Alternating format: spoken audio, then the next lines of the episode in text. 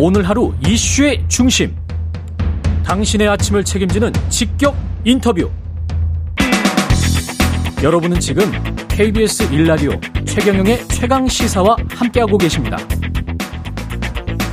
네, 오늘 아침에 북한에서 우주 발사체 발사한 것으로 지금 보도되고 있죠. 관련해서 국민의힘 윤상현 의원 전화로 연결돼 있습니다. 안녕하세요. 예, 안녕하세요. 윤상현 의원입니다. 예, 지금 마침 잘 연결이 됐습니다. 오늘 의원님. 예. 아, 예, 예. 예. 북한이 이게 그 예고했던 정찰 위성이라고 봐야 되겠죠? 예, 예고했던 정찰 위성입니다. 예. 그러면 예. 이게 갑자기 왜 오늘 예.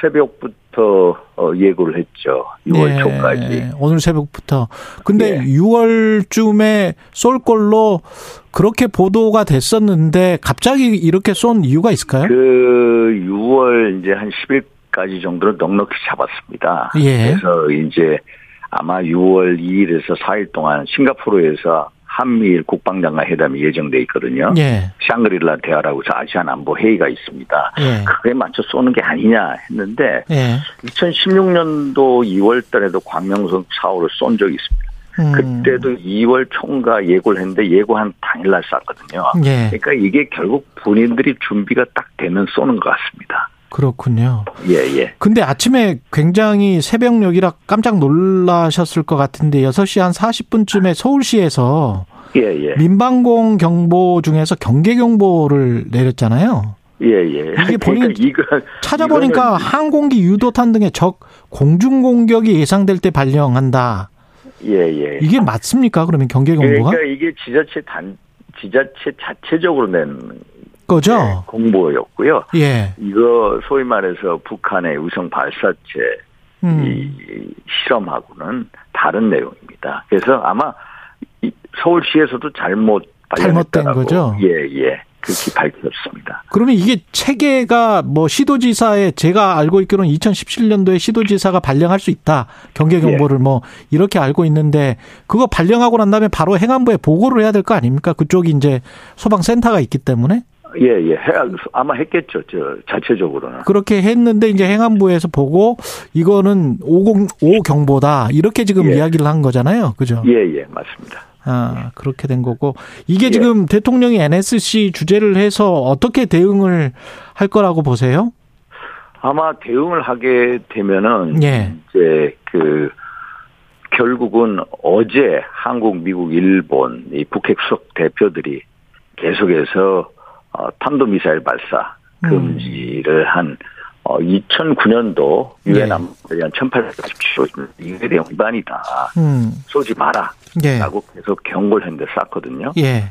결국 대응은 국제사회, 소위 말해서 미국, 일본, 또 EU 이런 나라들과 공조해서 어 결국 북한에 대해서 응분의 뭐 대가를 치르게 하겠다 얘기하지 않습니까? 예. 결국 이렇게 봅니다. 그런데 지금 저 예.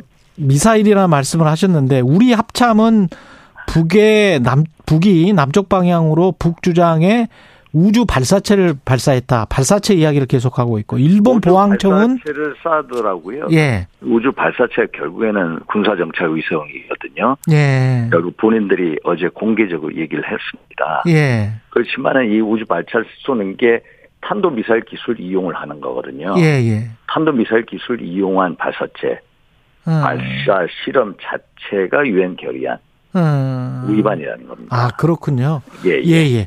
그리고 그 예. 전에 이게 발사하기 전에 일본과 아 북한이 기시다 총리도 그렇고 북한의 김정은도 그렇고 뭔가 좀 대화를 할 것 같은 그런 분위기 아니었습니까? 어 이제 그 기시다 후미오가 예. 납치 문제 해결을 위해서 예. 무조건 조건 없이 대화를 하겠다라고 했고 북한도 이에 응하는 제스처를 취했죠. 네. 이거는 북한하고 일간의 어떤 근본적인 문제, 소위 말해서 이제 1970년대 그 일본 이 납치 사건 때부터 풀어 나가는 거고 2년도에 고이즈미 총리 때 다섯 명인가 일본이 납북자를 들려준 적이 있었거든요. 네. 일본의 가장 큰 현안 문제는 북일 간의 납치자 문제입니다. 그렇죠. 이 문제하고 이 소위 말해서 의성 발사체 실험하고는 완전히 다른 스토리입니다. 다른 어. 내용입니다.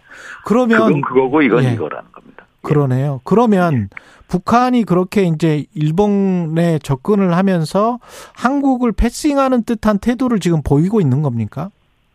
아, 뭐 그렇게 보이기는 없고요. 예. 아직까지.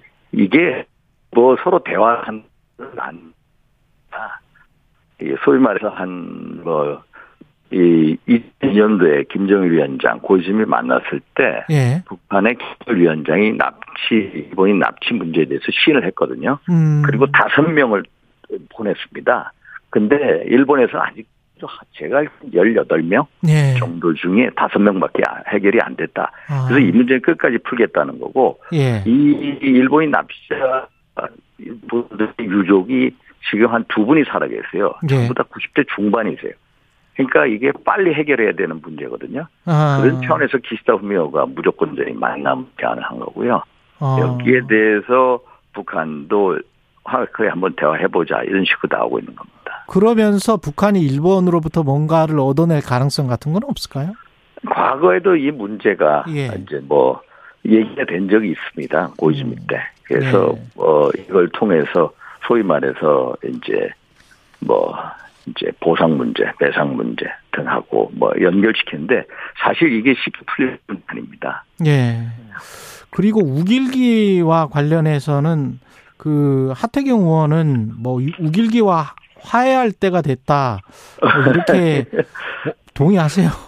그래서 나는 이게 예. 그렇게 우길기와 화해한다 그러면 좀 이게 무슨 말인가 할 겁니다. 예. 그래서 저는 이게 문제 본질을 보자라고 음. 겁니다. 문제의 본질. 예. 그러니까 일본 군함이 이번에 이제 우리 이제 한국에 입항하지 않았습니까? 예.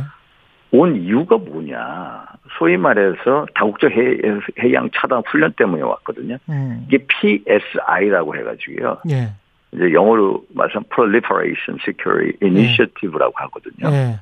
이게 뭐냐면 이제 확산 방지 구상이라고 그렇죠. 해가지고요. 예. 북한의 이제 소위 말해서 핵무기, 예. 또 관련 물자, 운반 수단 이런 것을 해상에서 이제 차단하는 훈련입니다. 아.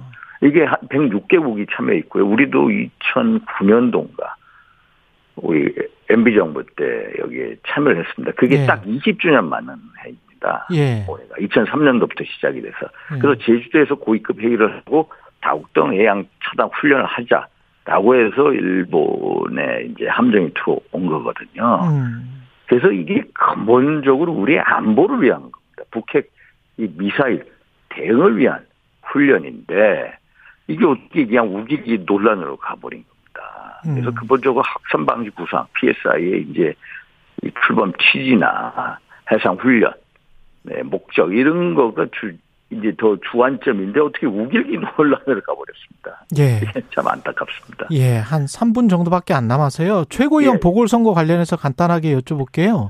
지금 예. 저 원내에서 현역 국회의원은 어, 출마를 안 한 것 같던데 예, 예, 이렇게 되면 누가 되는 걸까요? 별로 관심이 없는 겁니까, 최고위원? 제가 그렇게 봤습니다. 예.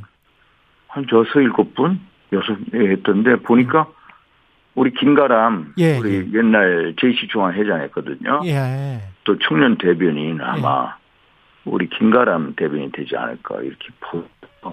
예. 근데 뭐 최고위원, 뭐 재선위원들이 나갈 거다 나갈 거다 하다가 안 나가고요. 예. 그래서 왜 안 나갔나. 이제 참 아마 그런 것 같아요. 예. 제가 보니까 이제 이 당 지도부 입성해봤자 별 소위 말해서 어떤 메리트가 없다. 없다라고 실익이, 실익이 메리트가 없다. 없다. 예. 얘기한 것 같아. 그럴 바에야 국회의원들은 지역구 활동이나 열심히 하자 이런 어. 식으로 생각했던 것 같아요. 예. 음. 이현주 전 의원은 그렇게 분석하던데 친윤 인사가 아니면 누가 선뜻 최고위원이 되겠다고 하겠냐. 그리고 김기현 체제 자체에 관해서도 비대위로 갈 수도 있다. 언제까지 갈지 모르겠고 이런. 아, 그런데 이제 예. 우리 이현주 의원 제가 참 존경합니다. 근데 친윤 인사 제가 이번에 등록한 여섯 일곱 분 보니까 예. 특별히 친윤 인사가 없어요. 아 그래요? 그 친윤 인사가 없고요. 예. 비대위 비대위 얘기하는데 예. 여의도 정치권에서 이제 그런 말씀하는 분들이 가끔 있습니다. 근데 제가 보면 이게 참 김기현 대표의 이 모욕이라고 보여요. 김 대표 취임한 지 지금 100일도 안 됐거든요. 모욕적이다? 예, 모욕으로 보이죠. 예. 얘기하는 것은 이 비대 얘기는 너무 앞서가는 발언이다. 너무 앞서갔다. 이현 대표도 제가 보면 이제 강단도 있고 소신도 있는 분이거든요. 예. 그래서 자꾸 비대 얘기하는 게 있는데 일단 김기현 대표가 당원들이 한53% 지지율 당선되지 않았습니까? 예. 당신 반영됐으니까 음. 좀, 좀 활개를 피고 잘 정차가 안차갈 수 있도록 도와줘야 되는데 자꾸 이 얘기가 나와서 좀 너무 안타깝습니다. 예.